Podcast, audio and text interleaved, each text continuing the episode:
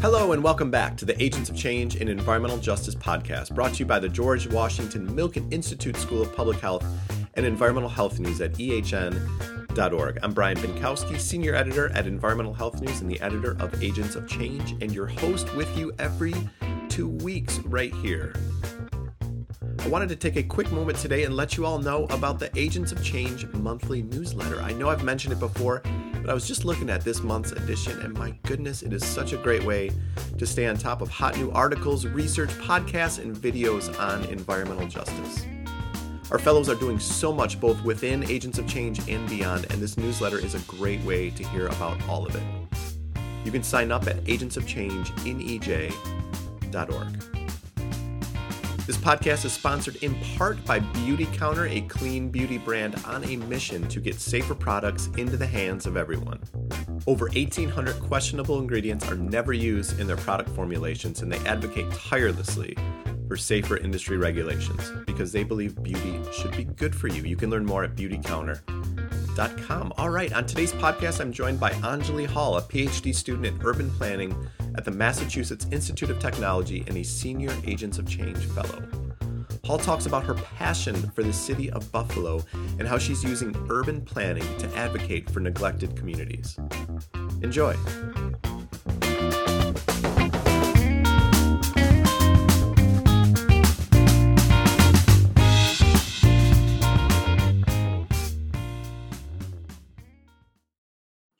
All right, I am super happy to be joined by Anjali Hall. Anjali, how are you doing today? I'm doing okay, Brian. How are you? I'm doing great. And where are you today? I'm in Buffalo, New York. Awesome. That is a good place to start. Let's start there. So you, like me, are from a cold industrial Rust Belt city. I have a soft spot in my heart for the Detroits and Clevelands and Buffalos of the world. So tell me about growing up there and what impact the city had on you.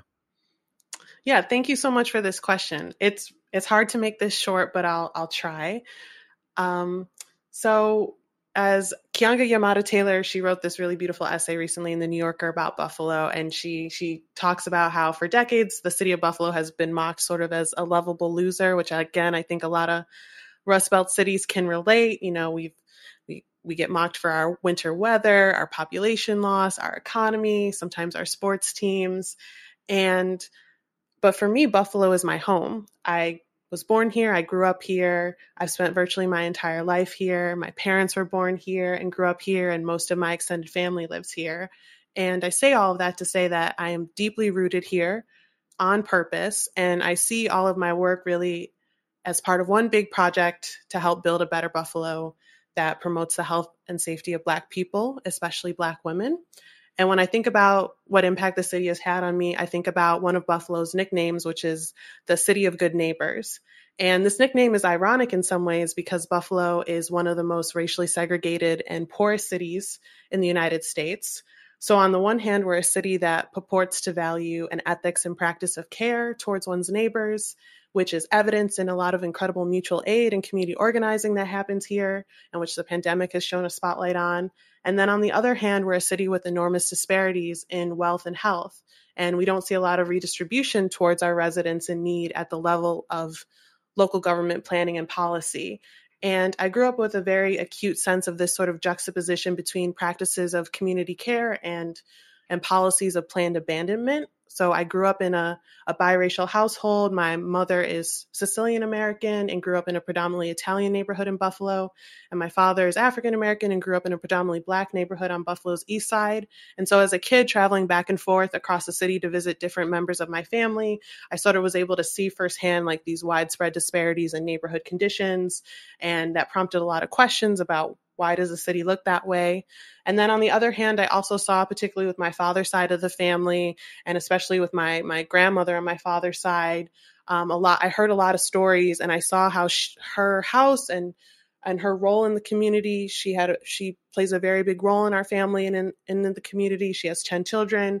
And also at one point she operated a neighborhood food store, which served as a really important community gathering space. And so I was able to hear all these stories about these sort of hidden histories of community development that were happening beneath the surface of kind of what you see when you drive around the city. And so I feel like for me, all of that kind of comes down to having a sense of a responsibility to the people around me and asking questions about why things are the way are and how they could be different. I like the idea that not only does national media get some of these things wrong with the parachute journalism and the wide angle lens on the crime in Detroit or Buffalo, but even like you said, even just driving around, you're not getting the full picture until you start kind of digging beneath the surface and talking to community members, talking to family members. And we're going to get into some of your work and how you've done that. But I think that's a really beautiful way to talk about the places that we're from. I got chills when you first started because my hackles were always raised 10 years ago or whatever, when Detroit was always the kick around, the poster child for urban neglect and abandonment. And there's always been so much more to these cities. So I really like the way you put that. And so you are, speaking of your family, so you are the first person in your family to graduate from a 4-year degree program. So tell me about that experience. You're not the first fellow to go through this. I've talked to a couple people about this, and I think it's really interesting to talk about being a trailblazer like this. And what was pursuing higher education like when it wasn't part of your family's history, and any challenges that maybe came up and how you overcame them? Yeah, so I do want to acknowledge, like, my mother earned an associate's degree, and more importantly, although neither of my parents attended a 4-year degree program, I grew up in a house full of books, and my dad in particular was always like avidly interested in knowledge. And I have many memories of listening to my father have conversations, which often turned into lively debates with his siblings and friends about politics and race and religion. And my father really instilled in me a love of education and a sense that learning is meant to be a collective experience that can and should take place in a variety of locations, not just in schools. And so my parents were very supportive of my decision to pursue higher education, even if they weren't very familiar with the schools I had applied to or the majors I was interested in, and lots of other details pertaining to dorming and eating clubs and all kinds of things. But with that said, being the first in my family was really challenging, especially because I went to like elite historically white institutions, first at Princeton, then the University at Buffalo, which is a little more racially and ethnically diverse and also more diverse in terms of socioeconomic status. And now I'm at MIT. And so it's been challenging, but I would emphasize that the challenges for me have been primarily social and cultural and less so academic. And I attribute that in part because I was fortunate to attend a really well-resourced public magnet school in Buffalo, from grades 5 through 12, and that had a lot of advanced courses and a lot of extracurriculars. So I felt very academically prepared for those types of institutions. But what I wasn't really prepared for was being socialized into a culture of white supremacy, of capitalism, of imperialism, and the ways in which being in those spaces has often made me feel really alienated from the people and the places that I call home. And so that, especially in undergrad, that was like my first experience of being in a space like this. And I felt underprepared in a lot of ways. And so I definitely felt really angry and I think depressed, even though at the time I didn't realize that I was sort of depressed about trying to navigate these feelings that I didn't belong in the space. But I was very fortunate to connect with classmates who were also first gen and low income students of color, and who helped me really stay grounded and laugh a lot, as well as professors, especially in the Department of African American Studies at Princeton, who encouraged me to keep going when I wanted to quit, and really supported me and encouraged me to stay in school and even consider graduate school. And I also spent a lot of time volunteering off campus as a GED tutor at a rescue mission and a youth correctional facility. So in short, I survived by really rooting myself in Black intellectual and political traditions, as well as communities off campus. And now that I'm currently working on my third post-secondary degree, I've sort of gotten hip to the game, sort of. And I just kind of do my own thing. I try not to compare myself and my work to that of other people in my program or field. I try to only work with faculty and staff and students who I feel like genuinely care about me as a full person. I take full advantage of my university's health services and health insurance benefits now. And I'm just really clear on what my goals and priorities are. And I've sort of developed my own standards to periodically assess whether I'm working towards them. And sometimes my goals and priorities overlap with the requirements of my degree program, and that's cool. And sometimes they don't, and that's also okay. And ultimately for me, it's about being rooted in communities beyond campus that provide a sense of accountability that exists outside of these spaces. And so I worry more about whether certain groups of people in Buffalo find value in my work than I do about what other scholars in my field think, for example. That's excellent. I'm really glad that you were able to find a path and community and people that kept you in the field, because obviously you're going to be and currently are a real asset to the urban planning field in your community. So I'm glad that happened. And some of what you said there reminded me, I was just listening to a podcast yesterday. It was actually a cycling journalist, but he was talking about his mental health over the past year and talked something about the fact that, you know, I've been in a deadline driven industry forever. And I finally this year realized it's okay to sometimes just sit and watch and be quiet and maybe let deadlines pass a little bit and be open and honest about the fact that, you know, right now, professionally and personally, things aren't aligning and I need this time. And I think that's really important. I think it's important to not always feel like we have to, there's a culture in the US of overworking and what we consider productivity, I personally don't always consider productivity. And grad school's terrible for that. So I hope it sounds like you've figured some of that out, and I hope you have. So Anjali, I've been asking everybody this question. What is a defining moment that shaped your identity or event? And this could be personal, professional, whatever you're comfortable sharing. There's a lot that I could talk about, but so the thing about defining moments is that you often can't fully grasp their impact and significance for your life, like in the moment, like in other words, they become a defining moment in hindsight. But I would say that the last year, especially the last few months, have really been a defining moment for me that has affirmed my identity as a Black woman from Buffalo, and more importantly, as someone who is really committed to the work of organizing and a vision of planning as sort of organizing. So what am I talking about? Well, Buffalo's been making waves this year. We've been in national headlines quite a few times this year, which is a bit unusual, I think, at least for really, really positive reasons, as we talked about before. There's always been so much great organizing work that's happened in Buffalo, but I think this year, particularly with the mayoral campaign of India Walton, who had never has never been in political office before, decided to run against a 4-term incumbent mayor, decided to run as a self-declared democratic socialist, a person who has tremendous experience as a mother, as a nurse, as a community organizer.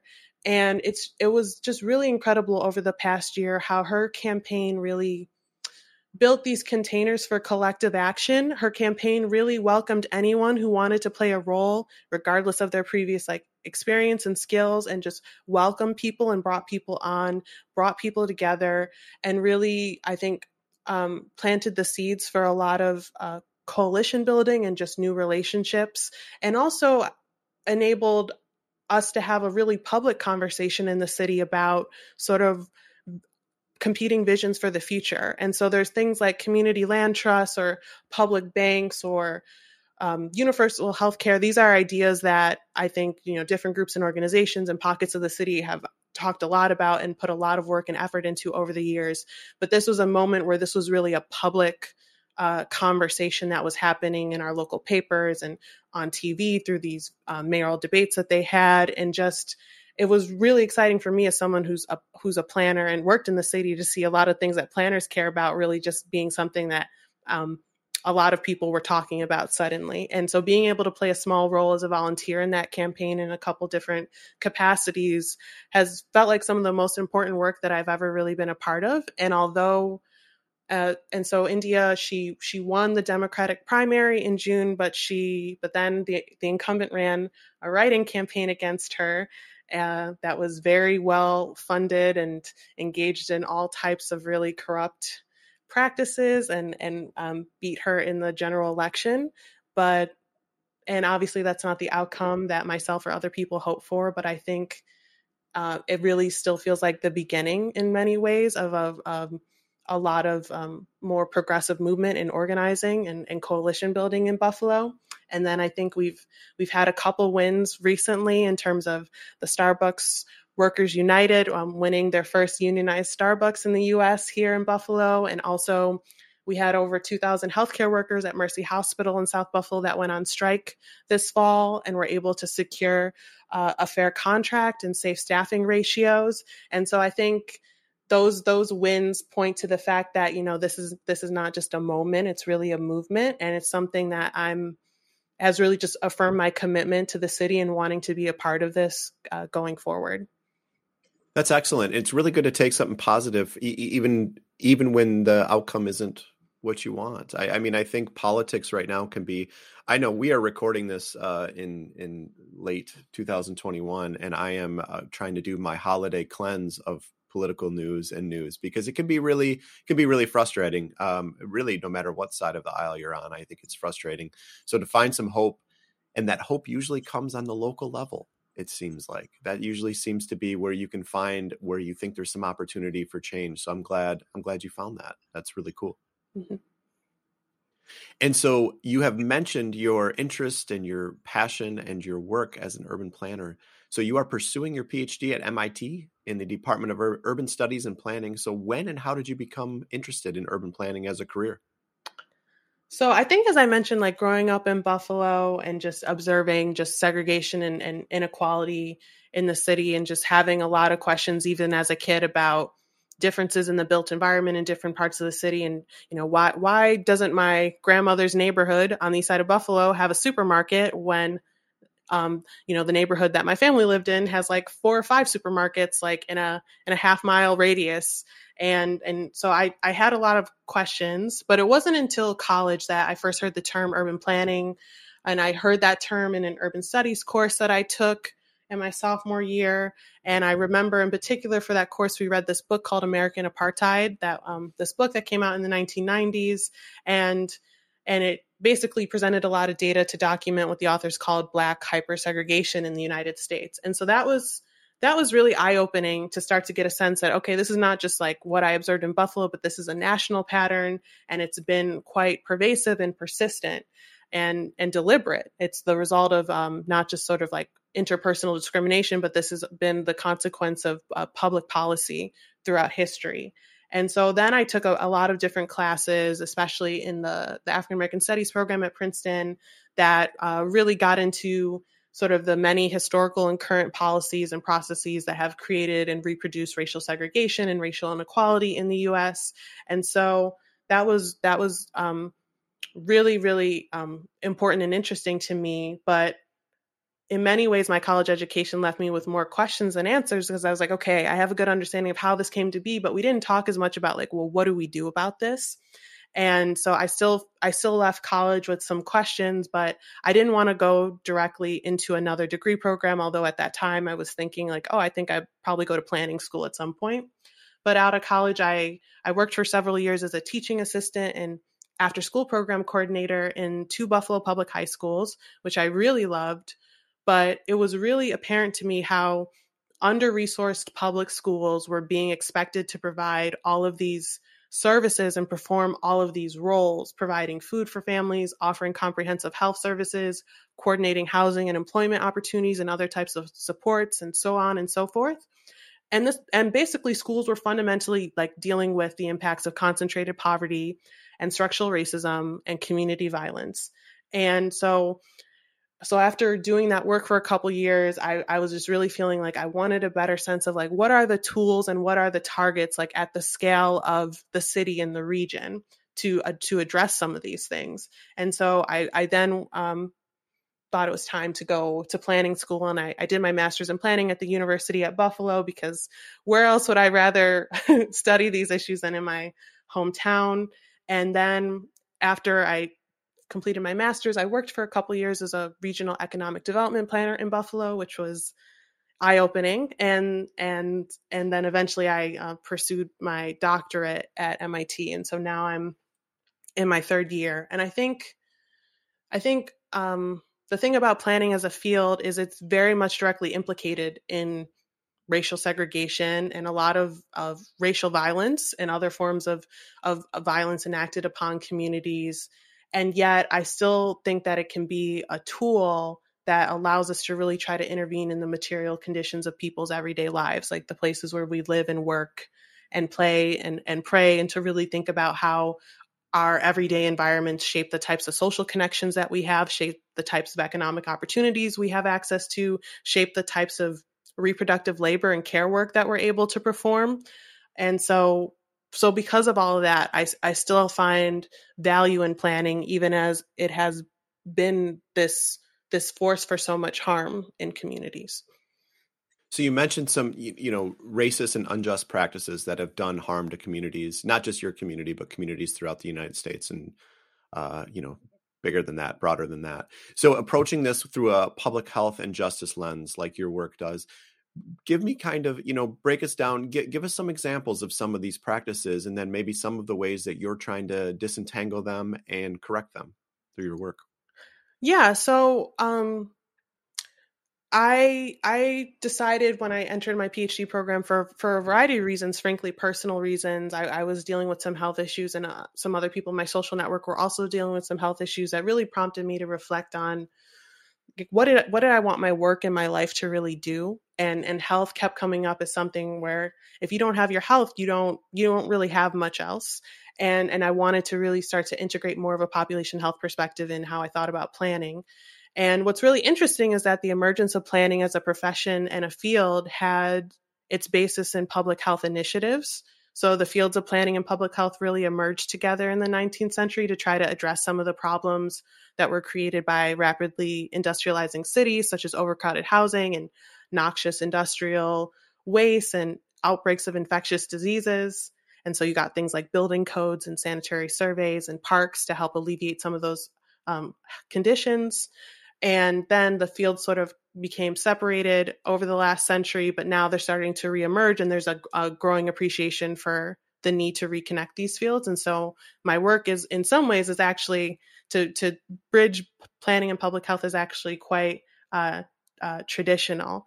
And so for me, what I think is really valuable about this perspective and how I'm starting to think about incorporating this more in my work is really thinking about how planners can use health data and how they might frame that data in a way to sort of raise the stakes of the decisions we make about the built environment, to say that these things, environments, the features of people's environments are embodied in our health. And so differences in neighborhood environments also mean differences in health and health inequities. And I think that health can be a really useful lens to help people appreciate that. And it also, on the other hand, a lot of times in the field of public health, when it comes to addressing health inequities or designing health interventions, there's often a disproportionate focus on changing people's behavior or focusing on health education and, trying to encourage people to eat healthy. And not that those things are not important, but it ignores the reality that our environmental conditions really play such a major role in shaping our health. And so bringing planning and public health together allows planning to make the case that, we really want to think about how we shape the context for health in the places where people live and work. And so what I'm starting to get into right now is a project where I really want to focus on Black women's health in particular in Rust Belt cities. And I'm really in particular interested in how, when it comes to health, when you look at the industry sector of healthcare, which is one of the largest growing industry sectors in a lot of Rust Belt cities and regions, and is disproportionately staffed by Black women and women of color in a lot of different occupational classes within that industry. And so I'm really interested in trying to understand the experiences of Black women care workers in a lot of these professional care sectors who, on the other hand, are also usually playing an important role in their families and communities of having to care and provide, and really wanting to get a sense of, on the one hand, they're really integral to the health of their communities and other people, but what does that mean for their own health and the stressors they experience and the meanings they derive from trying to support the care of other people? And so I have more questions than answers at this point, but that's kind of the direction that my work is leading me in at the moment. And it seems like with COVID, a kind of an ongoing 2-year crisis, that this seems a really timely study looking at the kind of the health of healthcare workers and people in that field, because they have been stressed for 2 years now, nonstop, on top of the normal stress. So that sounds like a really fascinating study, and I'd be curious to see how that turns out. Mm-hmm. So what is something, you know, I think we all think of urban planning. We all have our own notions of what it is. My first thought, erroneously, I don't live in a city, but of course there's, you know, towns and stuff around me. My first thought is like, we decide where the, you know, where the roads go or something like that, you know, something simple. So tell us something about urban planning that we'd be surprised to hear or something we don't know about. Sure. So, I mean, you're not wrong. Roads and infrastructure is certainly an important part of planning. And I think a lot of people think planning and they might think like housing and transportation and buildings, which is definitely part of planning.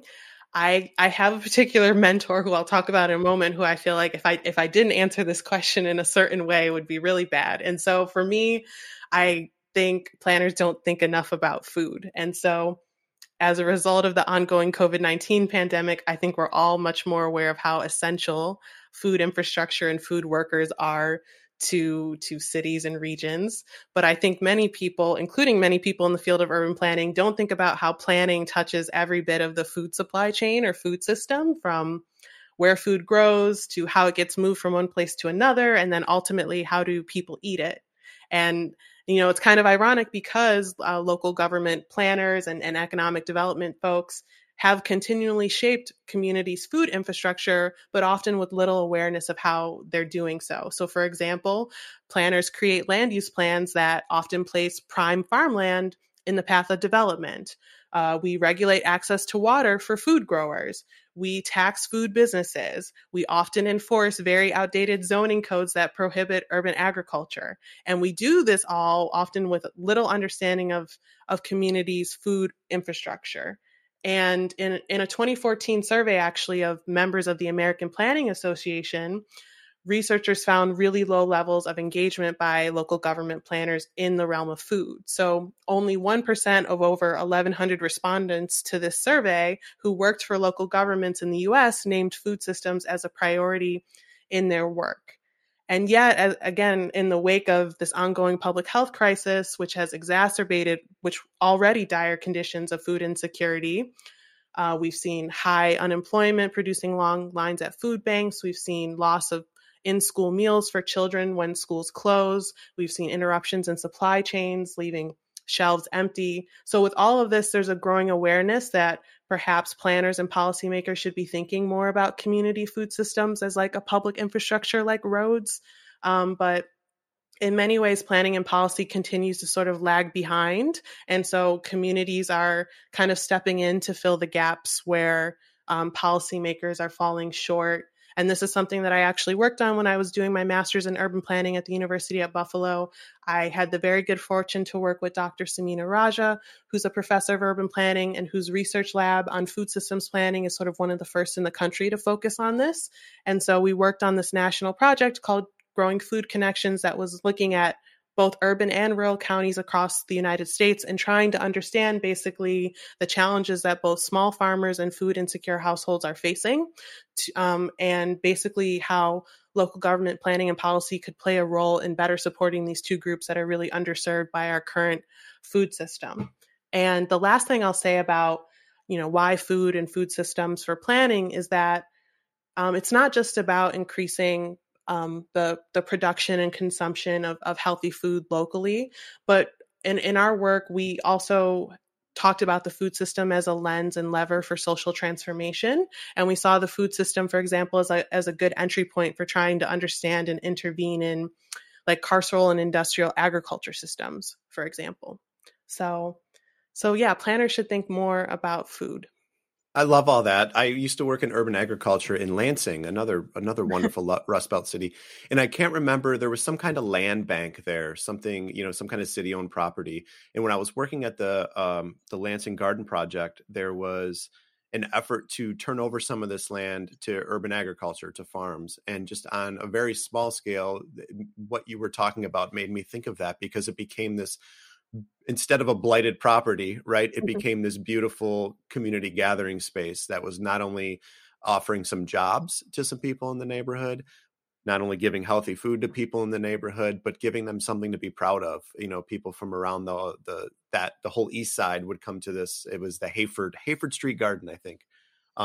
So yes, food is so important. I love that. That's a really, really cool answer. And honestly, something I hadn't thought about with urban planning. So you nailed it. So Anjali, you mentioned worked a little bit outside of your field, maybe not outside your field, but outside of academia. So you've worked at like public health agencies, medical centers. Tell me a little bit about how these experiences and how this relates to your urban planning work and what you've taken from these jobs and experiences. Yeah. So right before I started my PhD, I think I mentioned I was working as a planner here in Buffalo, and I was working on this planning project for a large public hospital here in Buffalo. And basically the hospital had acquired a large piece of vacant land adjacent to its campus. And it wanted us to sort of, as planners, to come in and do some research and community engagement to get a sense of what kinds of services or amenities would people who lived in worked nearby be interested in, and would it be beneficial to? And it was through that experience that I really started to think about the roles that hospitals and health systems play in communities beyond the health services they provide. So in many cases, hospitals are major employers in communities. They're major purchasers of goods and services as much as they provide them. They're often large property owners and real estate developers. And in all of these roles, hospitals and health systems have the ability to do good, and they also have the ability to do harm. And so it's through that project that I started to think about, it's kind of interesting that as planners, especially, I mean, there's this narrative of like eds and meds. So in a lot of like, especially like deindustrializing cities and regions, the idea is that major educational and medical institutions are sort of these anchor institutions because they're not going to just up and leave the same way a manufacturing plant might sort of relocate to another part of the country or overseas. And so I started to take an interest in this a little bit. And that's something that I'm still kind of interested in trying to trace like the investments of these institutions and communities. And I've done a little bit of this work in Boston with my advisor. But I also had the opportunity to intern last summer with the Massachusetts Department of Public Health, specifically in the Bureau of Environmental Health, because again, when I started my PhD, I was like, I really want to think more about health, and I really want to think about how planners can use health data. And so I was interested in working with the health department to get a better sense of like, what data do they have access to? How do they use it or not use it? Who are they collaborating with in terms of other government agencies? Like, do they collaborate with planners? Like, what does that look like? And so it was a really great experience. And sort of in that role, what I was doing is I was helping the Bureau of Environmental Health really start to think about how they could develop a strategy for sharing more of their data with like the state transportation agencies and some environmental justice organizations and initiatives that the state was trying to really prioritize more investments in. And I think something we talked a lot about is there's often an emphasis even now on like, oh, data is a good thing. More data is always good, you know, especially data at a really like smaller like area level. So if we can get like neighborhood data, this is something even in COVID that people have talked about. We need more data. We need to map this data. We need to understand like neighborhoods and areas that are, you know, maybe having really large outbreaks. And the tricky thing with this data is that if it's not properly contextualized and framed, it has the potential to further stigmatize communities that have been under-resourced, that are oppressed. And so health data, in a way, by shedding a spotlight on really large concentrations of disease in particular areas, if that's not contextualized with history and with an understanding of how those conditions are the result of really unequal economic conditions and poverty, then it just leads to, in some ways, and justifies increased surveillance, increased policing, increased control of communities. And so that was something that we try to think about of how do we want to sort of present data on a website, or if we get a request for data, do we want to sort of provide a certain type of narrative or language that we encourage people to use? And so that was some of the things that I worked on. And it's something that I'm still continuing to think about because it's really challenging to, especially, I think this is something that a lot of researchers talk about when you do work and then it gets picked up maybe by media or media's trying to report data, and how in a lot of cases there's not the proper context and interpretation. And so that's tricky. And so I think it begs the question of like, how do, what's the role for like community media or other forms of media to really control those narratives and those framings? Totally. So where are some areas that we could be optimistic about the future of urban planning? What are you seeing, whether it's in Buffalo or beyond, you know, good practices, solutions, undoing some of the racist underpinnings of prior planning? You know, what are you seeing that's good that we can be optimistic about? I think wherever I see planners, and by planners in this case, I mean people who are planning scholars and researchers, as well as people who are like professional practicing planners. I think wherever I see planners that are really trying to align themselves and their work with progressive social movements, like the movement for Black Lives, like the push for a Green New Deal, conversations around abolition, I feel really encouraged and inspired and hopeful about the future of the field. I think that we need to be taking more cues from social movements in terms of the types of public investments as well as like divestments that they're calling for. And I think that's actually a really important thing that I think is often missing is there are a lot of planners who understand like, yeah, we need to invest more in affordable housing. We need to invest more in you know, neighborhood green spaces.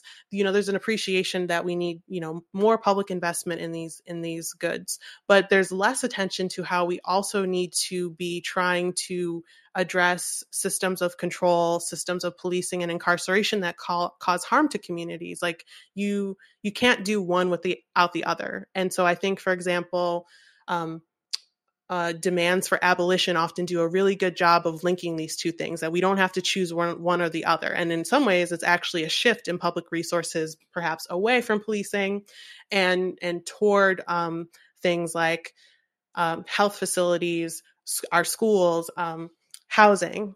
What's really interesting, though, is that I think this is a conversation where it is something that more and more people, I think, are getting on board, especially in the last year, I think, especially last summer, with a lot of protests around the country, more people are starting to think about these issues. But it is an area where there's a lot more education and work to be done.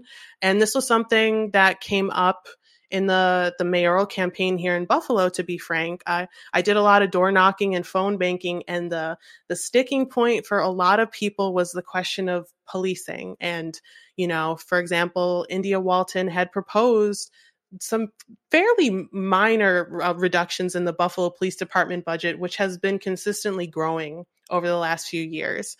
And this was a huge sticking point for a lot of people. A lot of people are really concerned about, well, if we need more police to address issues of safety and address issues of crime, even though we continue to invest more and more in police, and yet crime does not go down and people don't necessarily feel more safe. And so I think there's an important role for planners and other people to play in really trying to create spaces for education and conversation and dialogue about what are other options, what actually keeps communities safe, what do people actually want for the futures of their communities. And wherever I see planners really trying to uplift these sort of alternative visions and desires, I think there's a lot of reason to be hopeful about this field. That said, in some cases, I do think a lot of that work might have to happen outside of a planning classroom or a planning office sometimes. It might mean that some of the most important work that planners do might, you know, kind of go unrecognized. Maybe you're helping organize a campaign, but I think it's really important work to be done. And I think we kind of really have to ask ourselves what side are we on and what role do we want to play in these movements for change? This segs really well into a question I wanted to ask you about integrating communities into urban planning research and practice. So obviously, you know, door to door, working on a campaign, working on advocacy work, it's obvious you're out there in the community. But when it comes to your research and putting the research into practice, what role has community engagement played? How did you do it? What tips would you have for others? And, you know, the idea is to work with communities as opposed to working on them. So this has come up a lot with a lot of different fellows, but not so much with urban planners on here. So I'd be curious to hear how you've done this. Yeah. So for me, good research and good planning begins with people. And so, I mean, in the most basic sense, the communities that are most impacted by an issue have unique forms of expertise, in my opinion, concerning that issue, which should be integral to how we understand and address the issue. And so that's sort of a basic premise of a lot of community engaged, action-oriented research approaches, as well as a lot of approaches to public participation in professional planning practice. And obviously, there's a wide spectrum of what involving communities in a research project or in a planning process can look like. And that's often a lot of the focus of conversations around community engagement is, consideration of, are we just consulting communities after we sort of come up with an idea for a research study or a plan? Are they being consulted sort of after the fact? Are they really meaningfully involved at all stages in the process? And those are certainly really important conversations to have. And I think it's over time, there's sort of more consensus that you have to really try to involve communities as early as possible in a research study or in a planning process if that engagement is to really be meaningful and to really have impacts on the relevance and the rigor of the work that you're doing. And I can give an example of this from my work. So I worked for a summer at a research institute at the University of California, Berkeley. And while I was working there, I contributed to this PAR project. So PAR is Participatory Action Research project in the Bay Area. And there's a lot of things that I think are really great about this project. So basically, this project began with a group of formerly incarcerated people in the Bay Area who were facing challenges to accessing employment and housing. And they wanted to think about how do we sort of advocate and push for local policies to reduce some of the barriers we're encountering. But at the time, there was very limited local data to help them make their case. And so they, through their own interpersonal relationships, knew some researchers and sort of entered into conversations about how could we sort of, design a research project, carry out a survey to collect some data. And what was really great is that they had formerly incarcerated people designing the survey, being trained and being paid to be trained about how to deploy this survey, about how to analyze the data that was generated from the survey, and then how to translate those findings into a report, but then also what it mean for policy advocacy. And what I thought was really cool about this project is that not just, okay, the people most impacted by the issue are carrying out the research in all stages, that's good, but also through this, there was a real emphasis on building relationships and also building leadership skills. And so it was about really helping the people in this process being prepared once the research was done to be in a position to really advocate for themselves. And so they were able to do that and advocate for a ban-the-box policy in employment, I think was the first one. And then from there, they started to think about organizing other campaigns. And for me, I think that that's something that I think we don't always do a good job of emphasizing enough of in both research and practice, where it's not just about meaningful engagement, but it's about building capacities of people most impacted to not only understand, because they often do understand, but to be able to then take action on a problem. And I think a lot of that comes down to building relationships and building skills. And I think there needs to be more attention to how to do that. The other thing I'll say about sort of community engagement, and especially what it means for me in my work, is for me, I often do not feel comfortable sort of taking on a project, especially a project that has a community engagement component, whether it's a research project or a planning project, if I don't have a sense that the people I'm working with, if I don't feel accountable to them, and if they're not accountable to me, if there's not this mutual reciprocity, if there's not pre-existing relationships that sort of proceed and then go beyond the project, I often feel uncomfortable about that. And for me, it's even as time goes on becomes more and more important to really have a very personal stake in the work that I'm doing. And so that means that I often turn things down because it really is important to me to do work that's really rooted in relationships and that is not extractive. And because I think you can do really good in community engagement, but it's really about, well, what is your actual relationship to that community beyond this project? And that's a question that I really am trying to ask myself and ask other people to sort of really push back and really think about what accountability means in this type of work. Anjali, you have taught me so much today about urban planning and community empowerment. And I mean that. You have a brilliant mind, and I could listen to you talk about this all day. This has been really fascinating. And Buffalo, if you are lucky enough to stick around there, or if they're lucky enough to have you stick around there, they're in good hands. I'm really excited to see what happens with some of your practices or your research going into practice there. So thank you so much. And I have one more question, and that is, what is the last book that you read for fun? Okay, so I turned to Bell Hooks a lot, which she very sadly passed away last week at 69 years old. And I often read her a lot when I'm feeling a sense of despair over the world I'm in. So I think even the day before she passed, I had just finished up the semester, and I turned to her book, All About Love, which is a book I often return to. It's like always either like in my backpack or on my coffee table. And so that is a book that I just picked up last week and started rereading. And what I love about that book is it really makes me think deeply about the infrastructures of care that I want to help build and support in my classrooms, in my community. And so I just always find myself coming back to her work. And so yeah, so that's the last book I read for fun. Excellent. I will definitely check that out. Thank you so much for being here today. Thank you for having me. I really appreciated these questions, and it's I always appreciate an opportunity to talk about Buffalo and how great it is. All right, that is all for this week, folks. I hope you enjoyed my conversation with Anjali. If you enjoyed this podcast, be a part of it.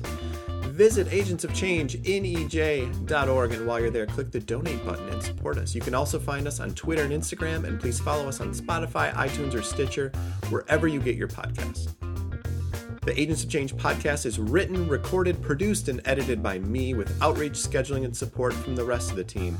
Dr. Amizoda, Dr. Yoshida Ornelas Van Horn, Dr. Max Ong, Dr. Lariah Edwards, Summer Ahmad, and Hannah Seo. Our theme music is Now Sun by Poddington Bear. We would like to hear from you. Email us at agentsofchangenej@gmail.com and sign up for our monthly Agents of Change newsletter at the new program homepage, agentsofchangenej.org. All right, thank you so much for joining us. We hope to keep these important conversations on diversity in science and health going. Join us next time for a special edition podcast where senior fellow Karthik Amarnath speaks with Rupa Mariah and Raj Patel, who are authors of the book Inflamed: Deep Medicine and the Anatomy of Injustice. It is a must-listen episode. Until then, have a great week, folks.